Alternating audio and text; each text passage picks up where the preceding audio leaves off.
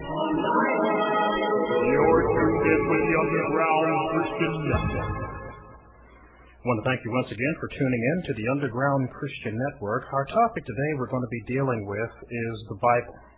It's come to all of our attention here at the Underground Christian Network that the Christian church in our modern day has been caught up in a great delusion concerning these new Bible translations. There have been many who have tried to stand up for the accurately translated Bible in the English language, the King James Version, and they're often get shouted down by people who are promoting the new Bible translations. I've taken an opportunity to listen to many of the debates that have been given by people who are promoting the new Bible translations, and it gets very frustrating when you actually stop to listen to it because most of the time when you're listening to it, the people who are promoting the new translations love to keep the topics on things that go over people's heads. They like to deal with uh, manuscripts and Erasmus, but when it's all said and done, they've talked about things that goes over the head of the average person, but makes the person who is using the terminology sound like they're really intelligent, when in actuality they haven't touched on the real meat of the problems with these new translations. Oftentimes, when speaking of the new translation, the concept of rat poison comes to mind. With rat poison, if you read the ingredients, rat poison is more than 99% good food. It is only trace amounts of poison that's been added to that good food that makes it deadly to the whatever comes and eats it. Doesn't even have to be a rat that would eat it. Whatever eats it is going to get poisoned by it. And these new Bible translation fits the mold because what they've done is they have mingled together Christian theology with world theology. And what I do is I don't classify these new Bible versions as modern Bible translations. I classify them as world Bibles. Because what they've done is they've taken Christian doctrine and watered it down. And they've taken the teachings of other religions and mixed them in to these new translations.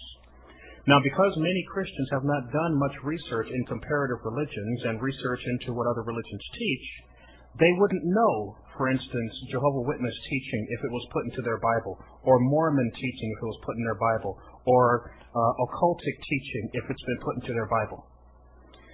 So I decided that what I would do is I would try to put together a sermon in simple English so that anyone from the youngest to the oldest, from a new Christian to a veteran to a scholar, can sit back, look at this. You can pull out your own Bible, no matter what translation you have, look at these things, and when it's all said and done, if you can still look at the NIV, American Standard, New American Standard, Revised Standard, New Revised Standard, Today's English, Living Bible, New Century Edition, Century Edition, if you can look at all these new translations and still believe that they're from God, then there's no more that I can do. When you see the things that they've changed, when you see the doctrines that they have changed in these new translations, when you see the missing verses, Many Christians are surprised to discover there's actually verses missing in the new Bibles. So what I want to do first of all is we need to set the precedent. Is there really such a thing as a counterfeit Bible translation? Let's start from the top. If we can prove that there is such a thing as a counterfeit Bible translation, then we have to determine if the Bible translation we're using is counterfeit. Oftentimes, when I bring this topic up, people would bring up the verse that says, you know, all Scripture is given by inspiration of God and so forth.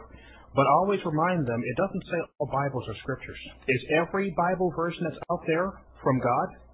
Let's take a look. The first one we're going to look at here, I have here in my hand, it's called The New Testament by Johannes Greber. Here's the full title. The New Testament, a new translation and explanation based on the oldest manuscripts by Johannes Greber, Part 1 translation. It was put together by Johannes Greber, and this one came from the Johannes Greber Memorial Foundation. They have an address here. I'm not sure whether the address is still valid because this Bible version was copyrighted 1937. But the address it has here is 139 Hillside Avenue, Teaneck, New Jersey 07666. Kind of interesting. This one would have 666 in it. You realize where it came from. How do you determine whether or not this translation, which calls itself a New Testament, is a legitimate Bible or a bogus Bible. The only way it can be done is you need to look into its background to determine whether or not it has origins in Christianity or whether it has origins somewhere else. Is it doctrinally accurate? What's the history behind it? Who translated it? what was their technical translation? Were they trying to translate literally, or were they adding their own thoughts and feelings? Or did they try a different translation? Let's find out how this particular Bible version was put together. In the very front of this Bible, which claims to be a New Testament, it has Matthew through Revelation in it. It has stories of the Bible in it, but they've been changed. Let's take a look and find out a little bit more about this New Testament translation by Cooper. At the introduction of this Bible, right in the front of it, and I have it right here, page 15, this is what Johannes Greber had to say concerning himself. Page 15, paragraph 2. I myself was a Catholic priest, and until I was 48 years old had never so much as believed in the possibility of communicating with the world of God's spirits. The day came, however, when I involuntarily took my first step towards such communication and experienced things that shook me to the depths of my being. After I had taken the first step, I could not stop. I must go forward. I must have enlightenment. Go down to paragraphs further where he goes deeper.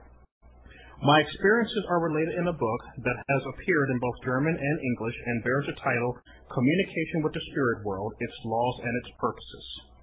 Many of the readers of this book who sought to communicate with God's spirit world have experiences similar to my own and found the same truth that I have found. I have availed myself of this contact with the source of truth to seek enlightenment above all, in regard to the text of the Bible as we know it today. And down two paragraphs later, it says, In rare instances, which text pronounced correctly by the divine spirits can be found in none of the manuscripts available today. I have used the text as it was given to me by these spirits. This Bible version of his, by his own admission, was put together with the assistance of spirits. He mentioned his book, Communication with the Spirit World, which I have right here. Pretty big book. And what this book is all about is this. Johann Greber was a former Catholic priest. He was invited to what was called a prayer meeting. When he got there, he found out it was actually a seance. He had never been to a seance before, and he was very skeptical about what was going to happen.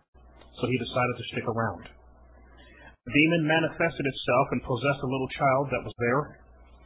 This child began to speak with the voice of the demon, and this devil began to teach doctrines. Greber was so intrigued and interested by what this demon had to say that he put together this book, Communication with the Spirit World, which was a conversation held between him and this devil. After communicating with these spirits for a while, he became of the impression that he could write a better Bible if he only had their help to do it. And that's the origin of this so-called New Testament by Johannes Greber, a translation put together with the assistance of spirits. A flyer came also with this Bible version, and what the flyer says is that this Bible version was put together also with the assistance of Greber's wife. It says here, at times it was given at times he was given correct answers in large illuminated letters passing before his eyes. Other times he was given correct answers during prayer meetings, named that seances. His wife, a medium of God's spirit world, was often instrumental in conveying the correct answers from God's messengers to Pastor Greber. What you have here in this $145 Bible, that's how much it cost me to get it, is a demonically translated Bible version but it was being passed off as being an accurate Christian translation. Would you say this Bible version from God, knowing its origins? Let me give you examples of what these demons had to say in here, and then you can answer the question whether or not you believe this is actually a Christian translation of the Bible. John chapter 1 verse 1. This is how the devils had him translate John 1 1. In the beginning was the Word, and the Word was with God, and the Word was a God. A lowercase g, God. I'll settle it right there for that one. I think we'll all agree that's a bogus translation. The next one we have here is a New World Translation. This is the so-called Jehovah's Witness Bible translation. Now, how do we determine whether or not this Bible is legitimate or bogus? Once again, you have to look into its background. What we find when we look into its background is that the leaders of the Jehovah's Witnesses refuse to release to the public the names of their translators, but it is possible to find out who they are because a very high ranking member of the Jehovah Witness religion resigned many years ago. His name was Bill Cetnar. And when he came out, he gave the names of people who were on the translation committee. There is a transcript that is available from a company called JW Books. And in this transcript, we find that the leaders of the Jehovah's Witnesses have been put on trial for something they had written in their publications. And what ended up happening was the man who was responsible, the head translator of their Bible version, was put on the stand. What he had to say on the stand was very revealing. I have a copy of the transcript right here in front of me. And what comes out of this whole thing is none of the men who translated the Jehovah Witness Bible could read, write, or speak Hebrew, Greek, or Aramaic. So if they can't read, write, or speak the language of the Bible, how did they put together a Bible version?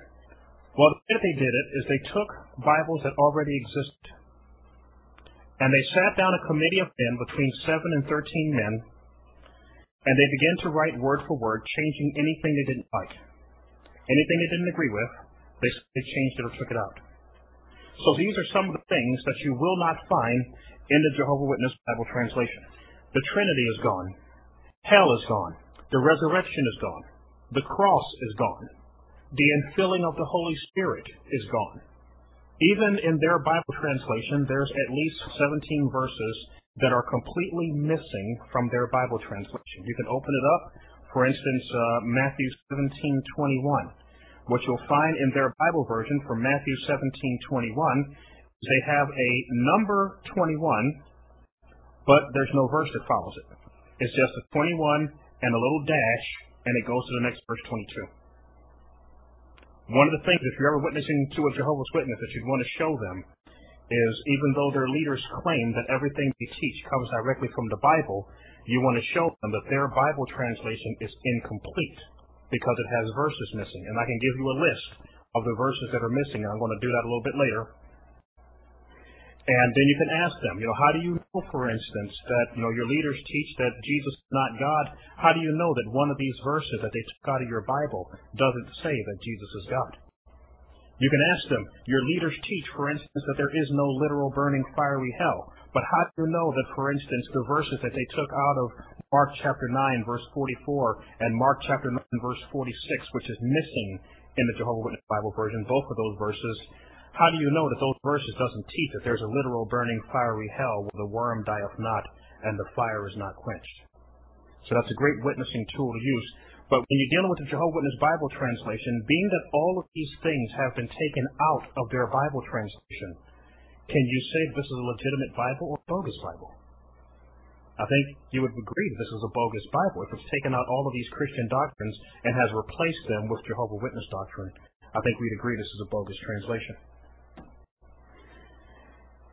Let's change gears a little bit because there's a number of religions out there that have written their own Bible version. You have the Seventh day Adventists, which have written their own Bible version called the Clear Word Edition, in which they've added to the text. They went into various verses of the Bible, mainly in the book of Daniel, and they've added more than 500 words to the book of Daniel in order to make the false prophecies of their founder, Ellen G. White, appear to be true prophecies. And I think based on that, you agree their version is bogus because they're adding to the Bible the words of men. Uh, the Mormons have written their own Bible version, and you've got to be careful with this. Their founder, Joseph Smith, was a plagiarizer. You'll find in the Book of Mormon, for instance, where their founder, Joseph Smith, is clearly plagiarizing sections of the King James Version word for word. What he didn't know is that the King James translators were honest men when they added words for clarification, they wrote it in italics in the King James Version. Joseph Smith didn't know that, so when he was plagiarizing the King James Version, he wrote it italics and all. Yet he claimed these were in golden plates. They've also written a bogus version and called it a King James Version. You got to be careful with that too. Joseph Smith has written his own version and called it the King James, and it's not. They call it the inspired version. The real King James is called the authorized King James Version. So beware of, of their corrupted uh, translation, trying to pass it off as a King James. There's another Bible version also, a couple of them that I've been noticing as of late, where some of these Bible producing companies who are strongly promoting the new translation are passing on to the public altered versions of the King James. But the King James Version doesn't have a copyright on it because it was written before the copyright law. Some of these Bible publishing companies have been being very dishonest by printing books that they're calling King James Versions. But then when you look at an actual King James Version, you're finding out that they're changing verses in it. For instance, uh, I understand that the so-called New Scofield Bible version in the King James, in various verses that they have there, they have the actual King James version verse in the footnote, but they put their own words in the verse of the Bible. It's getting very frustrating because they're making it harder and harder for people to get the accurately translated Bible because they keep watering things down. Another one I've noticed also, I had a friend of mine who used to use the NIV, and I began to show her these things that I'm about to show you. And after a while, you know, she was very resistant. She was resistant to the, the idea of switching because she really liked her NIV. But she had gone to church, and there was a guest speaker in who was using the King James Version. And she was trying to follow this speaker with her NIV. And she noticed she could not follow him with the NIV because the NIV was saying one thing, and the King James Version was saying something else, and it got her very frustrated. So she went to the Christian bookstore and she bought what she thought was a King James Version study Bible. Now, it said it's a King James Version study Bible, but again, my Christian brothers and sisters, we have to be Berean. We can't just accept something at face value. We got to look at it and find out if it is what it actually claims to be. Now, we're warned that the, the wolves are going to come in in sheep's clothing. They're not going to come in saying, hey, I'm the wolf. I'm here to eat you. They're going to come in pretending to be sheep. This is what I learned about this, what was called a KJV study Bible. I asked if I could hold it. She said, sure. I opened it up to the front. Most people don't even read the front part of their Bible. I was very curious about this. First of all, it was put together by Zondervan Publications. Immediately, my antenna went up because I know Zondervan Publication is a strong promoter of the NIV, and we're going to get on the NIV in just a moment. I said, well, why in the world does this company that strongly opposes the King James Version be printing a King James Version? They got me curious. Secondly, there was a man's name in the front of this Bible as one of the, the, the chief people responsible for it. I said, hang on a second, is this the same who debates against King James Version people? It just wasn't mixing. How, how in the world can this be? And then I found the answer as I continued to read. In at least three parts of this book, which was claiming to be a King James Version study Bible, this is what it said. It says, All study notes in this Bible version derive from the NIV and New American Standard Version. I said, There you go. I went back to my friend. I said, Hey, did you see this? I said, when you went to the Christian bookstore, did you go there to buy an NIV study Bible? She said, no. I said, did you go there to buy a New American Standard study Bible? She said, no, I went to buy a King James Version study Bible. I said, this is not a King James Version study Bible.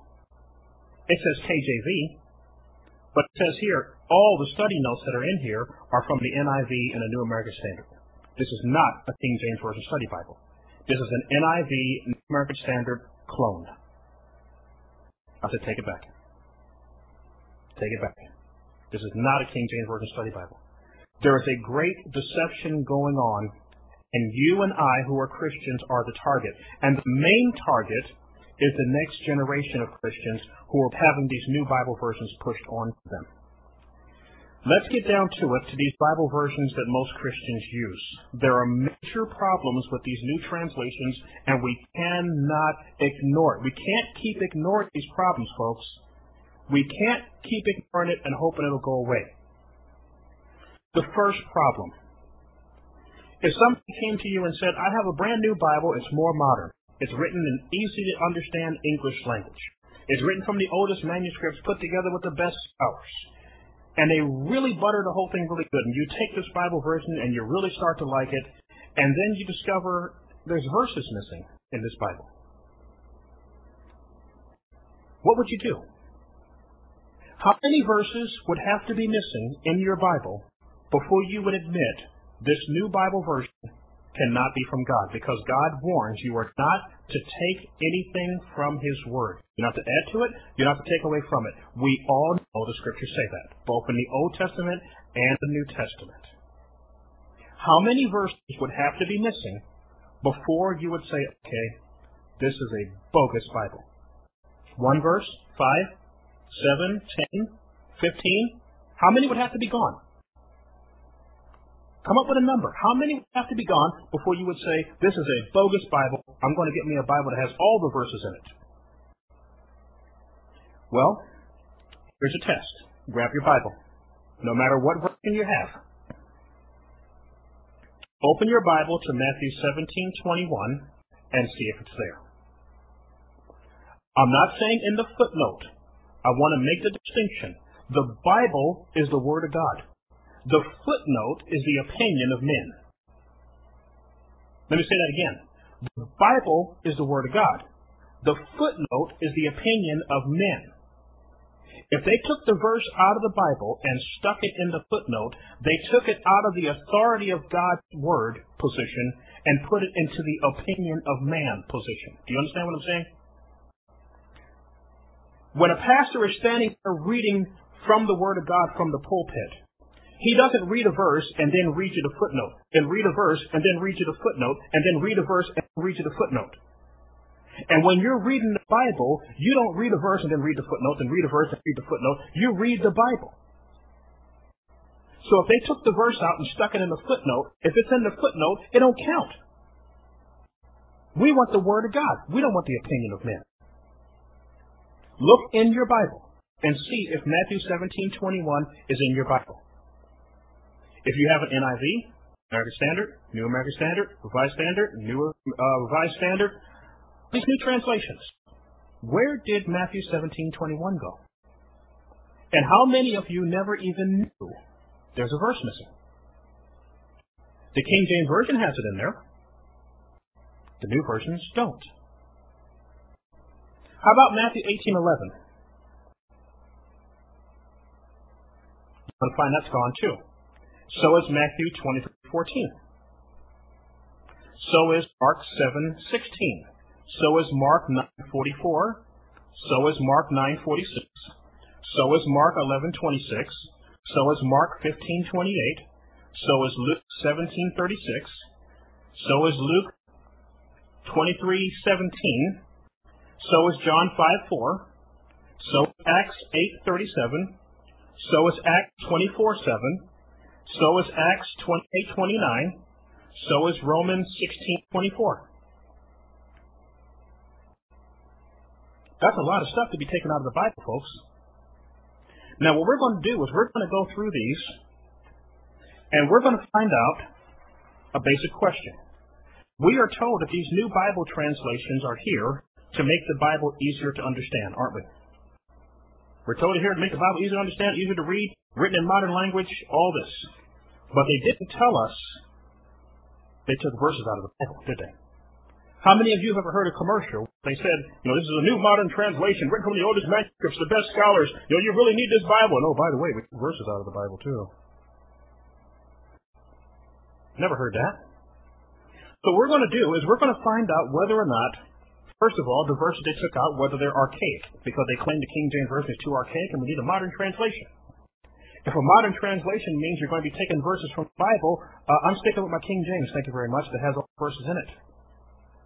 We're going to find out a basic series of questions. We're going to read the verse. I'm going to read for you the verses they took out. And I'm going to ask you three questions.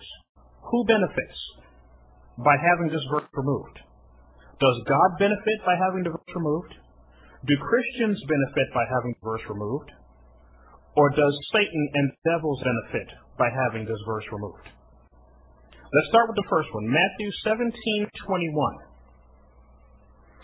In King James it says, Howbeit this kind goeth not, but by prayer and fasting. The disciples had came to him. They were asking in verse 19 how come they couldn't cast out a particular kind of demon, a particular kind of devil. They tried to cast it out, they couldn't do it. Jesus gave them the answer in verse 21 Howbeit, this kind cometh not but by prayer and fasting. That verse has been removed from your new Bibles. Who benefits by having this verse removed? Does God benefit by having this verse removed? No. Does Christians benefit by not knowing how to cast out a devil? No. Do devils benefit by Christians not knowing how to cast them out when they possess someone? Yes, I think you would agree. That verse being taken out of the Bible only benefits the evil one. Matthew 18:11, the next verse that was taken out of the New Bible versions, for the Son of Man is come to save that which was lost. Are there any archaic words in that verse? For the Son of Man is come to save that which was lost. No archaic words. So why did they take it out? Okay, let's ask our question. Who benefits? Does God benefit by us not knowing why he sent his son? No. Do Christians or the world in general benefit by not knowing why Jesus came? No. Do the devils benefit by the world not knowing why Jesus came? Yes, they do benefit. What you're going to notice is that each of these verses that they took out are not beneficial to Christians by having these verses removed. Matthew 23:14. Woe to you, scribes and Pharisees, hypocrites, for you devour widows' houses, and for a pretense make long prayers. Therefore ye shall receive greater damnation. That verse was taken out of your new Bible. Why? It could be that because many of the cults out there are all about giving these long, flamboyant prayers or mantras or rosaries. So they got to take this verse out in order to make the new world religion that is coming more palatable. He calls them hypocrites who devour widows' houses and for a pretense make long prayers. And he tells them they're going to receive a greater damnation because of this. Does God benefit by having this verse removed? It's a warning that he's given to people who are religious but don't know God. Do Christians benefit by having this verse removed? Do the devils benefit by people believing that by giving long prayers they're somehow going to get God's attention? I think you can see what the pattern is. Let's go to the next one. Mark 7:16. This one's real simple. Why would they take it out? Mark 7:16. If any have ears to hear, let them hear. What's archaic about that? This is God's way of saying, listen up. I got something important I'm going to say here. But again, New Translations takes it out. Who benefits by taking out this word from the Lord? Obviously, Christians do not benefit by this being taken out. Next one, Mark chapter 9, verse 44 and verse 46. In the Greek, I understand, they didn't have the exclamation point as we have in English. So when they really wanted to emphasize something, what they would do is they would say it over and over and over and over. You will find in this Mark chapter 9 passage, Jesus is talking about the dangers of hell. He is warning people that hell is such an awful place, and warns them that hell is a place where the worm dieth not, and the fire is not quenched. He says it over and over and over again. Verse 43 If thy hand offend thee, cut it off, for it is better for thee to enter into life maimed than having two hands to go into hell, into the fire that never shall be quenched. Here's verse 44 they took out. Where the worm dieth not, and the fire is not quenched. 45. If thy foot offend thee, cut it off, for it is better for thee to enter halt into life than to have two feet and be cast into hell, into the fire that never shall be quenched. Verse 46, this is what the one they took out again. where the worm dieth not and the fire is not quenched. Twice Jesus warned hell is a place where the worm dieth not and the fire is not quenched. Twice they took it out. Why? Who benefits from having these two verses taken out of the Bible? Does God benefit by his people not knowing that hell is a place where the worm dieth not and the fire is not quenched? Do Christians benefit? Or do the devils benefit by people not knowing what an awful place hell actually is and that they should flee from it?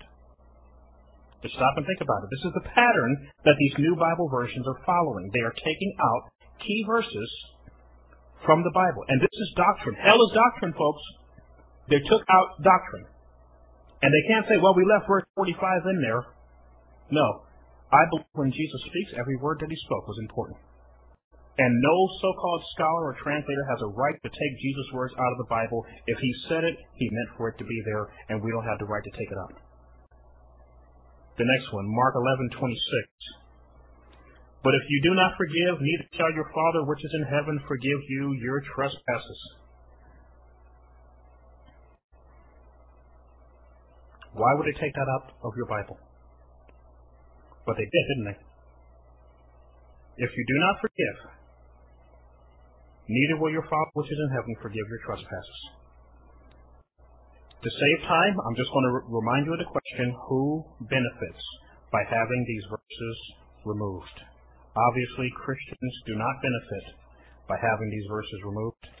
Yet we're told in these new translations that they're here to make the Bible easier to understand. But as you're seeing, they're taking stuff away from the Bible that is important to help people understand it. Next one, Mark 15:28. And the scripture was fulfilled which saith, and he was numbered with the transgressors. Why would they take that out? Why would they take that out? Just ask yourself, who's benefiting? This is the crucifixion here. They're taking out a key prophecy from the Old Testament which identifies the Messiah they took out the fulfillment of the prophecy. Why would they do that? And who benefits by having a verse taken out? Pastors, I hope you're listening. If you're using these new translations, you're using a translation of the Bible that's not a Bible. It looks like one, it reads like one, but I think as you see these verses that they've taken out, and this is just a tip of the iceberg, folks, I'm going to try to break it off soon. I don't want to overdo it. But I do want you to see we cannot ignore these changes. We need to get back to the rightly, correctly translated, complete Bible version. If you think the King James Version is too hard to understand, that's why the Bible says study to show yourself approved. If you don't know what thee, thou, and ye means, pull out a dictionary.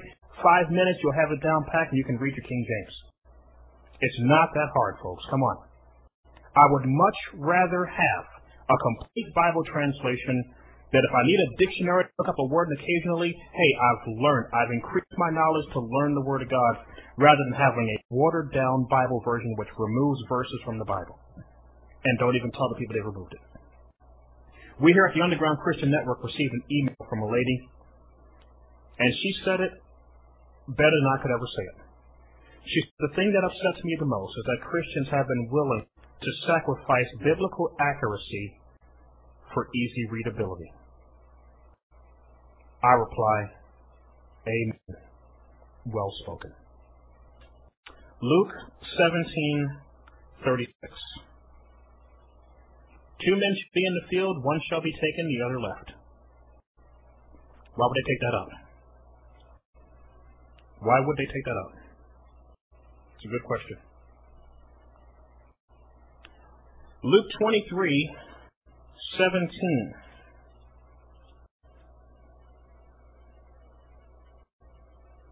Luke 23, 17 says, For of necessity he must release one unto them at the feast.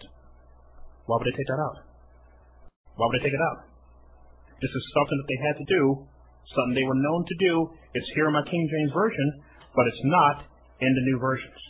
And again, I'm just going to read off the next ones to save time and let you look up the verses on your own and ask yourself, why did they take these out, number one? And two, do Christians really benefit by having these verses gone?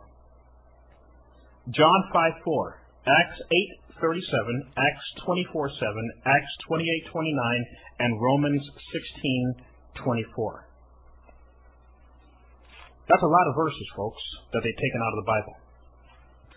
When you do the mathematics on them and you compare the King James Version with the new translations, it comes down to something like this. The new Bible versions have taken out thousands of words from the Bible, the NIV so far being the chief among them, having removed more than 64,000 words from the Bible and counting. Can you really say that you have the Word of God when 64,000 words are gone? and 17 verses at least are gone. Just stop and ask yourself that. The next thing I want to touch on is the Trinity. In the King James Version, there's a few words used for the Trinity. One is the word Godhead. You will notice the word Godhead has been completely removed from the new translations. It has been replaced by the term divine nature or divine being? Well, every religion has their divine being, but that doesn't make him a trinity. You understand what I'm saying? Every religion has their divine being, but that does not make their God our God. The second one is a key verse in 1 John 5 7. Now, I want you to take note at what they've done in the new Bible versions, because all the new Bible versions have a number 7 for 1 John chapter 5. But what they don't have is verse 7. I want you to take a look and see what it says in your new translation as I read for you what it says in the King James Version, and tell me if your verse 7 reads the same way as the King James Version's verse 7 verse 7 of 1 John chapter 5. For there are three that bear record in heaven, the Father, the Word, and the Holy Ghost, and these three are one. That's verse 7 in the King James Version. Is that what your verse 7 says? I'll read it again. For there are three that bear record in heaven, the Father, the Word, and the Holy Ghost, and these three are one. Is that what your Bible says? This is the strongest verse in the Bible proving the Trinity of God. Yet, the new Bible has taken it out. I'm sure the people involved in cults who deny the Trinity, like Jehovah's Witnesses, love the idea that the Trinity has been taken out of the new Bible versions. As a matter of fact, I was witnessing to some Jehovah's Witnesses very recently, a couple of ladies out there, and I was showing them in their Bible version that their Bible has verses missing, and you want to find something interesting, you will discover that the new Bible translations, NIV, New American Standard, American Standard, Revised Standard, New Revised Standard, have the very same verses missing that the Jehovah Witness Bible has missing. Stop and ponder that one for a bit. Jehovah Witness religion, a religion which Uh, rejects 99 out of 100 Christian doctrines, yet still claims to be Christian. Their Bible is agreeing with the new translations, and they hate the King James Version. I say the enemy of my enemy is my friend. So if they hate the King James Version, I'm going to stick with the sword they don't like it and poke with. I was witnessing to these two Jehovah's Witnesses, and I was showing them their, ver- their Bible had verses missing, and this is what the lady said. She said, Well, why do you have a problem with our Bible? Your, your Christian Bible, your NIV, your American Standard, and them, they have the same verses missing that ours has missing. You see, these new Bible versions are undermining the Word of God because they have sinners believing that they're okay in their sin. They can't see that their Bible has a problem having verses missing because they can turn to the NIV, American Standard, New American Standard, Revised Standard, all these new Bibles and say, hey, we don't have a problem with verses being missing because your Christian Bibles have verses missing. But what they don't know is that these new Bible verses are not Christian Bibles. And I think it's very revealing that a, a, an anti-Christian cult like Jehovah's Witnesses are now promoting the new translations to people.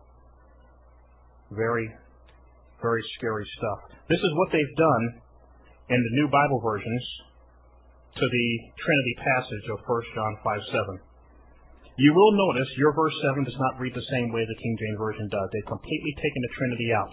If you have a New American Standard, this is what they've done. They took verse 6, they split it in half. This is what verse 6 says in the King James Version. This is he that came by water and blood, even Jesus Christ. Not by water only, but by water and blood. And it is the Spirit that beareth witness, because the Spirit is truth.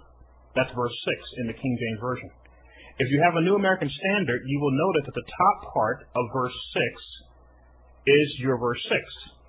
But the bottom part, and it is the Spirit that beareth witness because the Spirit is truth, I think they made that into your verse 7. They took the Trinity out, and they put the bottom part of verse 6 in, and put a number 7 in front of it. Isn't that what they did? If you have an NIV, they went the other way. They took verse 8 and split verse 8 into two parts. In the King James Version, it says for verse 8, For there are three that bear witness on the earth, the Spirit, the water, and the blood, and these three agree in one. They took the top part of verse 8, made that into a counterfeit verse 7. You will see in your NIV it just says there are three witnesses. Then it's up to verse 8, Spirit, blood, and water. Now, can you say this is honest scholarship? To completely remove the passage on the Trinity, and then in order to cover up for the fact that they removed the verse on the Trinity, they split verse 6 in half, or split verse 8 in half, and make a counterfeit verse 7? This is serious stuff, folks. And we're going to top it off with this one of the most disturbing things I've noticed in the new Bible versions. I've gone to a pastor and I asked him, and you can do this too. I asked them, Who is the morning star according to the Bible? Let me ask you, who's the morning star according to the Bible? Jesus Christ. According to Revelation chapter 22, our Lord and Savior Jesus Christ says, I, Jesus, have sent mine angel to testify to you these things. I am the root and offspring of David, the bright and morning star. Jesus said he's the morning star. Well, the new Bible versions have done him in, or attempt to do in. Isaiah chapter 14, verse 12 and following tells the story of the fall of Lucifer.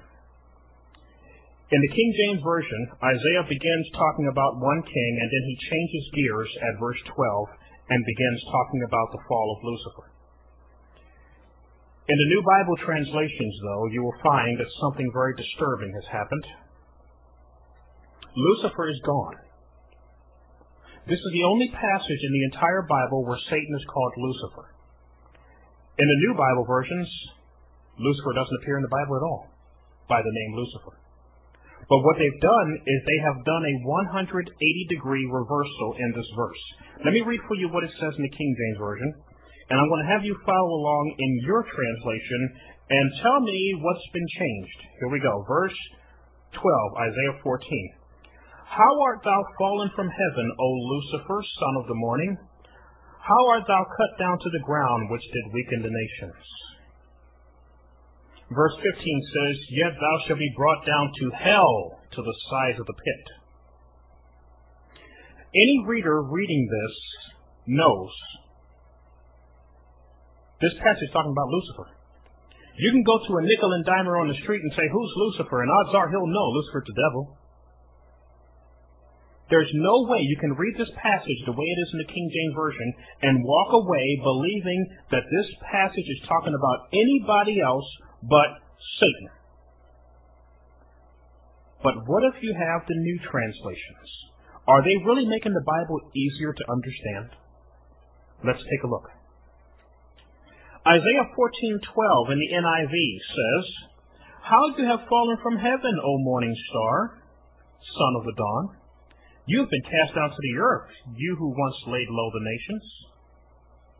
And their verse 15 does not say hell, their verse 15 agrees with the Jehovah Witness translation by exchanging hell for the grave. Listen to what it says here. But you are brought down to the grave, to the depths of the pit. Now let me ask you something. This is what I've done with pastors who are using these new translations. I would ask them, who's the morning star? Every single one of them says the morning star is Jesus Christ. Every pastor will let you know If he knows his Bible, the morning star is Jesus Christ. The word morning star does not appear here in the Hebrew manuscript. So why did they stick it in this verse? In some versions of the New American Standard, to make the blasphemy even stronger, they put a footnote next to verse 12, leading people to Revelation chapter 22, where Jesus said that he is the bright and morning star.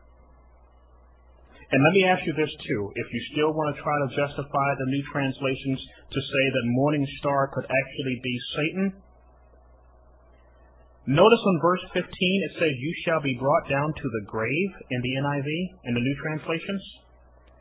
If Satan is a spirit, which he is, how do you put a spirit in a grave? They don't stay there. They're talking about a different character altogether, a different person altogether. And it's scary. Some of the cults have jumped on this. A book written by the Freemasons had an article in it in which they are praising the new translation because most people don't realize that in the Freemason religion, Lucifer is the god of that religion.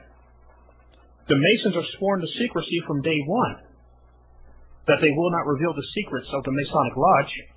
But what they're not told is that as they're supposedly trying to find the secret name of God, which is the whole gimmick of that religion, that by the time they reach the 32nd, 33rd degree, it'll finally be revealed to them who their God actually is. And by the time it's revealed to them who their God actually is, they've sworn so many secrets against their life and so forth, they can't say anything about it. But it's very disturbing when you stop and you you look at uh, what's said in their actual books. I have one of their books right here. It's called The Lost Keys of Freemasonry by Manly P. Hall, a 33rd degree Mason. He's up there at that level where they finally reveal to them who their God actually is in Freemasonry, even though Masons are told that Freemasonry is not a religion. When you read the book Morals and Dogma, uh, Albert Pike spells it out very clearly that Freemasonry is a religion. This is what it says on page 48 of the Lost Keys of Freemasonry concerning the Mason and who their God is. Page 48. When the Mason learns the key to the warrior on the block is the proper application of the dynamo of living power, he has learned the mystery of his craft, capital C. The seething energies of Lucifer are in his hands, and before he may step onward and upward, he must prove his ability to properly apply energy. There are some religions that teach that Lucifer is a good guy and a source of energy and power and knowledge, and they teach that Lucifer and Satan are two opposite beings. They're two different beings. In some religions, they're taught that way. In Mormonism, they're taught that Lucifer and Jesus Christ are brothers. Well, that's not the God we worship, but that's what they teach. These new Bible versions help them out because they remove Lucifer from the Bible altogether.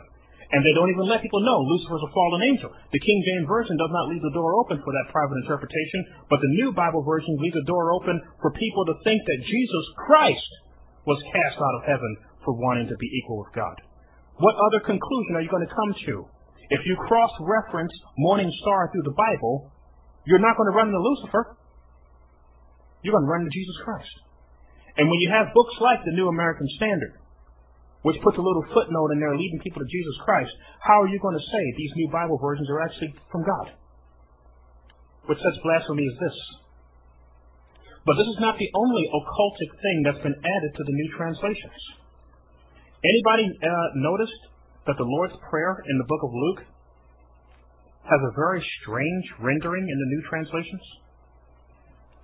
This is part of the reason why I say the new Bible versions are world Bibles and not Christian Bibles. They're made to appeal to a larger group of people than just Christians because they have Christian doctrine mixed in, but they also have other teachings mixed in as well. Let me show you how easy it is for Christians to be tricked in our modern day. You ready for this? Okay. More than a hundred years ago, a Roman Catholic nun which is described by the Roman Catholic Church as stigmatic and emphatic. This Roman Catholic nun involved in spiritualism, communication with the dead, and communication with spirits, while in one of her trances came in contact with a spirit which claimed to be Jesus Christ. While in communication with this spirit, the spirit allegedly told her what happened during the last 12 hours of his life on the earth. Now remember, the spirit being is claiming to be Jesus. This nun was so taken by the story the same way Johannes Greber was taken by this demon story, and he ended up writing the book Communication with the Spirit World and then writing his occultic Bible version. This Roman Catholic nun sat down and wrote a book based on what this devil taught her while she was in her trance communicating with it. More than a hundred years later, a very wealthy young man picks up that book and reads it, and he is so moved by the story. Where did the story come from? Did it come from the Bible?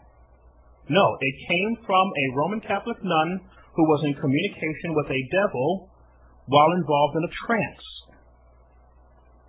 This wealthy young man picks up a book, he reads it, and he's very moved by what he read. And he ends up spending a lot of money to take this book. Where did this book come from? From the occult, from a Roman Catholic nun communicating with a devil, he takes this book and makes it into a feature length movie.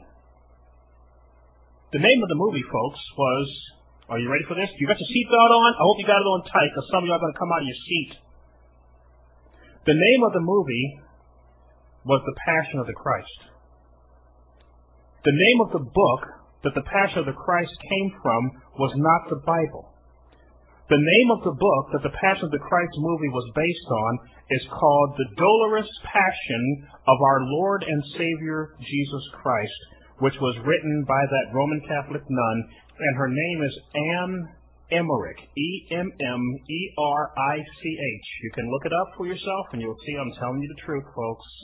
She wrote the book, the book, The Dolorous Passion of Our Lord and Savior Jesus Christ, Mel Gibson read that book, not the Bible.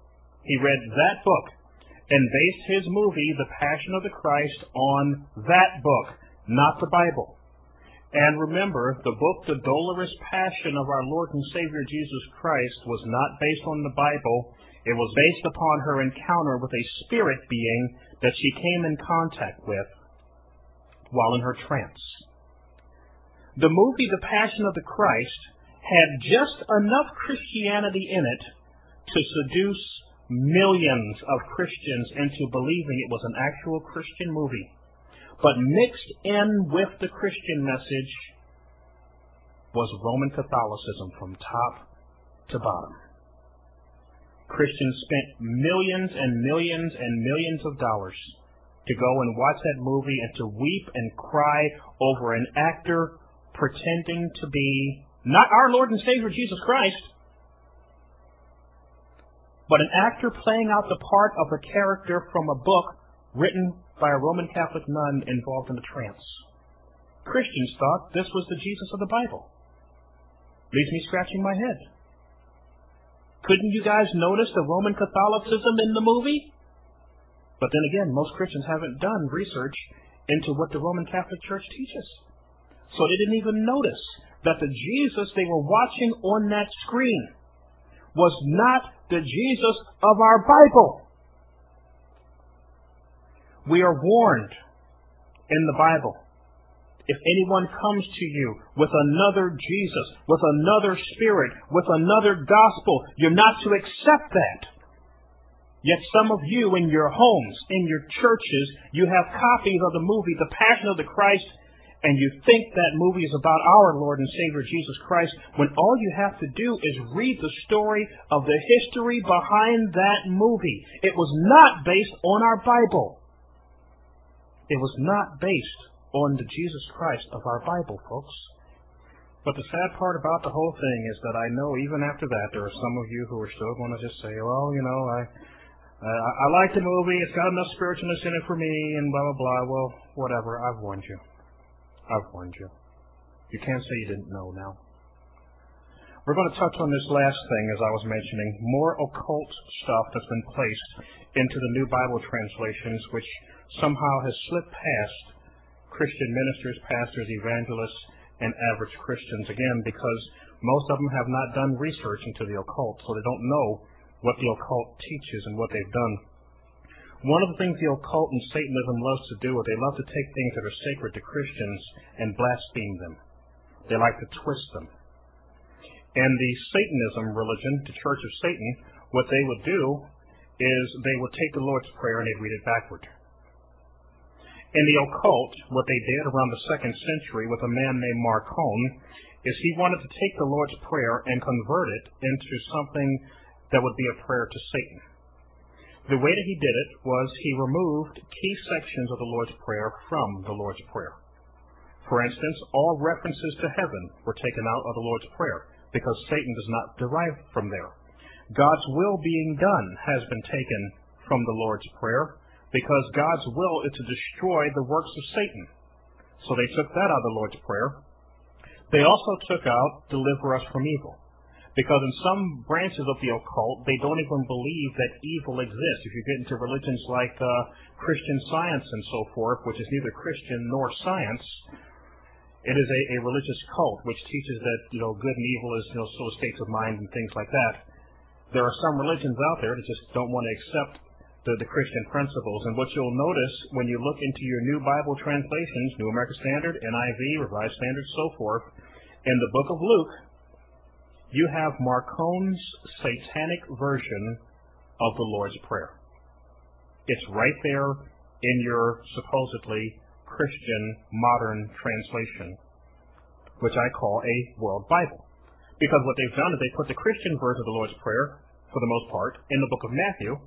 They put the occultic version of the Lord's Prayer in the book of Luke. I'm going to read it out of the King James Version, and you tell me what's missing in your version. Luke chapter 11, verse 2. And he said unto them, When ye pray, say, Our Father, which art in heaven, hallowed be thy name. Thy kingdom come, thy will be done, as in heaven, so in earth. Give us day by day our daily bread, and forgive us our sins, for we also forgive everyone that is indebted to us. And lead us not into temptation, but deliver us from evil. That's King James Version. Luke 11, verse 2 to verse 4. What does it say in the new translations? Well, chapter 11, verse 2 says, And he said unto them, When you pray, say, Father. Not our Father, just Father. Hallowed be your name. Notice which art in heaven is gone. Your kingdom come. Your will be done is missing. Give us each day our daily bread, and forgive us our sins as we forgive everyone who sins against us, and lead us not into temptation. Is that the Lord's Prayer? Let me read it again. Father, hallowed be your name. Your kingdom come. Give us each day our daily bread. Forgive us our sins, for we also forgive everyone who sins against us. Lead us not into temptation. Is that the Lord's Prayer? No, that's not the Lord's Prayer, folks. It's not the Lord's Prayer. Let me sum this up. Look, I can't tell you what to do. We here at the Underground Christian Network, we venture into the dark areas and we shine a light and we come back and tell you what's there. If you can see all of these things that are in these new translations, and this is just a tip of the iceberg, you'll find that in various verses the word fasting has been taken out. You'll find that the word homosexual has been removed from the entire Old Testament. The word sodomite has been removed from the entire Old Testament and has been replaced with the term uh, homosexual offender or shrine prostitute. You'll find, for instance, 1 Timothy 3.16, God was manifest in the flesh. 1 Timothy 3.16. What does it say in your New Bible Version? What does it say in your New Bible Version for that verse? Beyond all question, the mystery of godliness is great he appeared in a body. Who appeared in a body?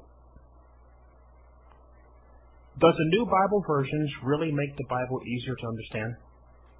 The King James Version says, God was manifest in the flesh. The New Bible Version just says, He was revealed in a body. Which one makes it very clear as to what the Bible is talking about. Jesus, being God, manifested in the flesh. Let me read it from the King James again. 1 Timothy 3.16 And without controversy, great is the mystery of godliness.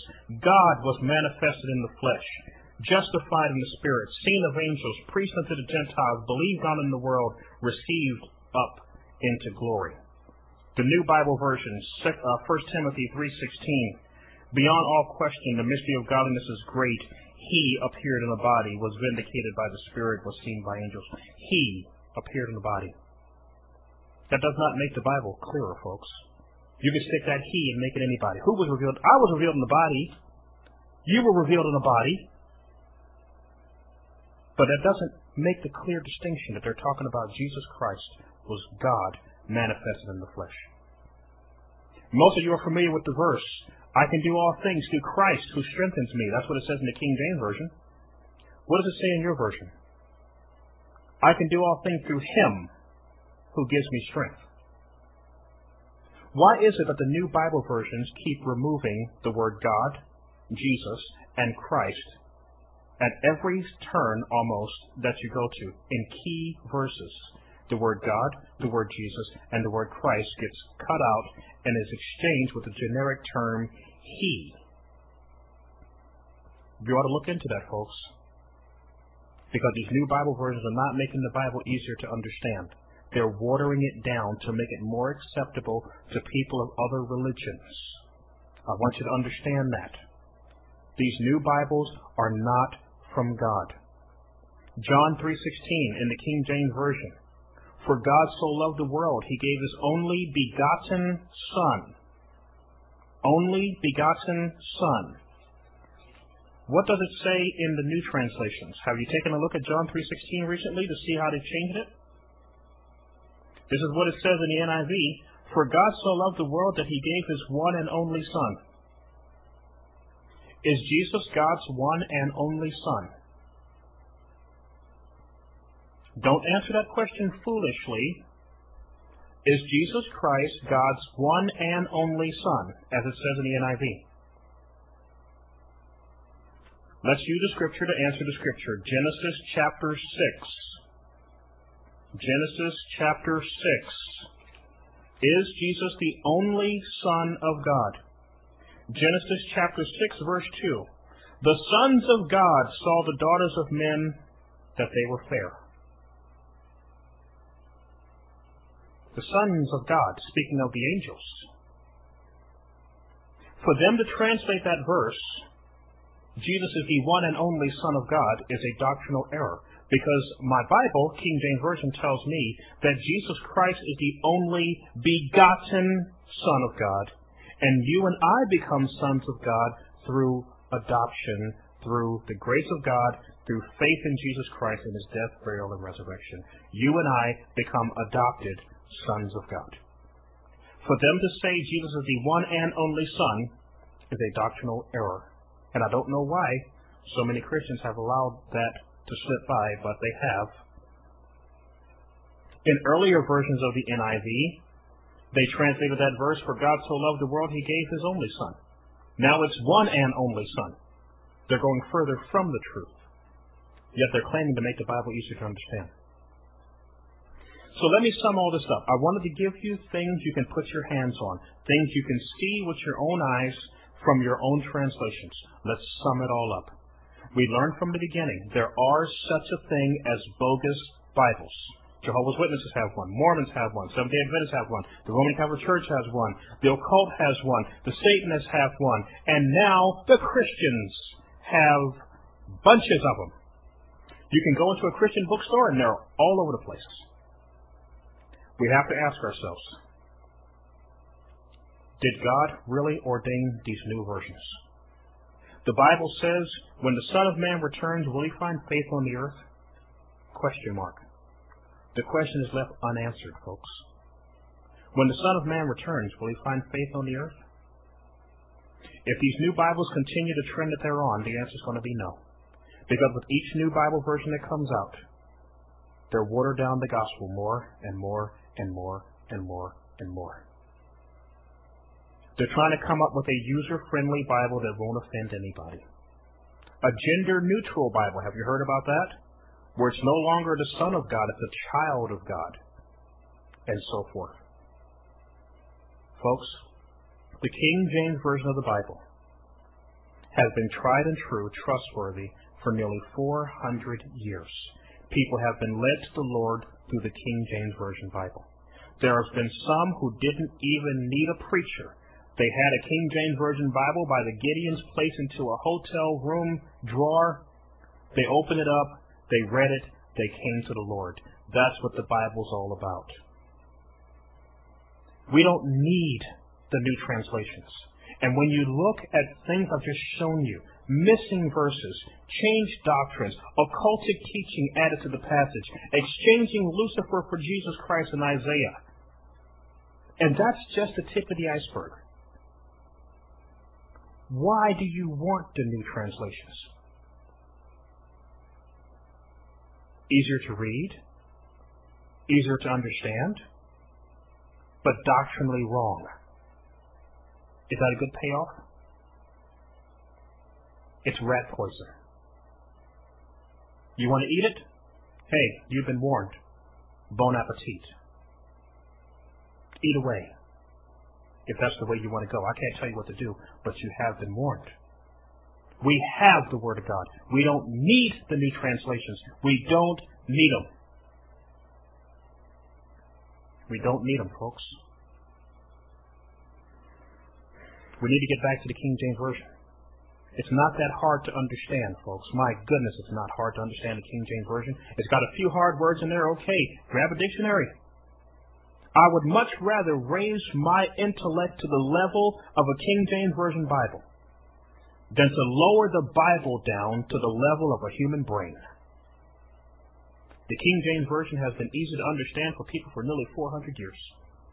And I'm not going to keep you any longer. I know you guys have lives and you have things to do. I've given you a, a, a handful. And if I came across too strong, I, I apologize, but I do not apologize for telling you the truth. You can hate me. You can send me the hate email. I've gotten plenty of hate emails for promoting the King James Version. If you want to send them, you can send them to Musical Gardens, plural, Musical Gardens at hotmail.com. But I think if you look honestly at these new translations, you'll learn that these translations cannot be from God. He would not have one Bible tried and true for nearly 400 years preaching one thing, and then having 25, 30, 40 Bibles coming out teaching a different doctrine. That's all I've got to say, folks. I, I love y'all. You're my brothers, you're my sisters, you're my friends. If you don't agree with me, there's not much I can do about that. I've given you stuff you can put your hands on.